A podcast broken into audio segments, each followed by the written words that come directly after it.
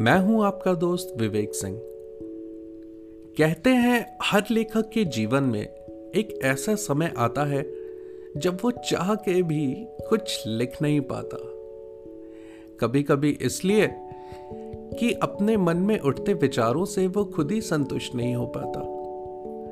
तो कभी कभी इस वजह से कि मन में उठते विचारों के बवंडर में से वो अपने पसंदीदा विचार को पहचान ही नहीं पाता।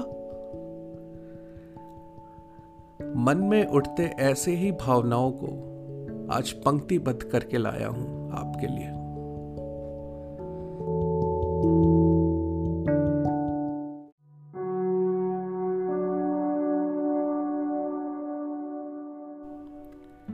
इसके आगे अब कैसे लिखूं?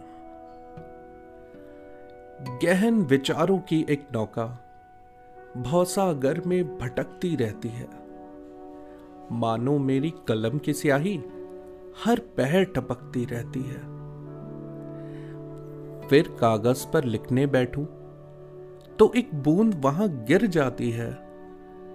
ध्यान से देखूँ बूंद को जब वो पृथ्वी सी बन जाती है।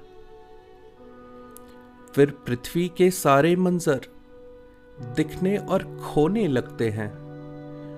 भोर, शाम और रात दिन कागज़ पर होने लगते हैं। अनंत, अब इस समय काल से तिनके सा एक पल कैसे चुनूं? एक बूंद में लिखकर सारी दुनिया इसके आगे अब कैसे लिखूं? इसके आगे अब कैसे लिखूं?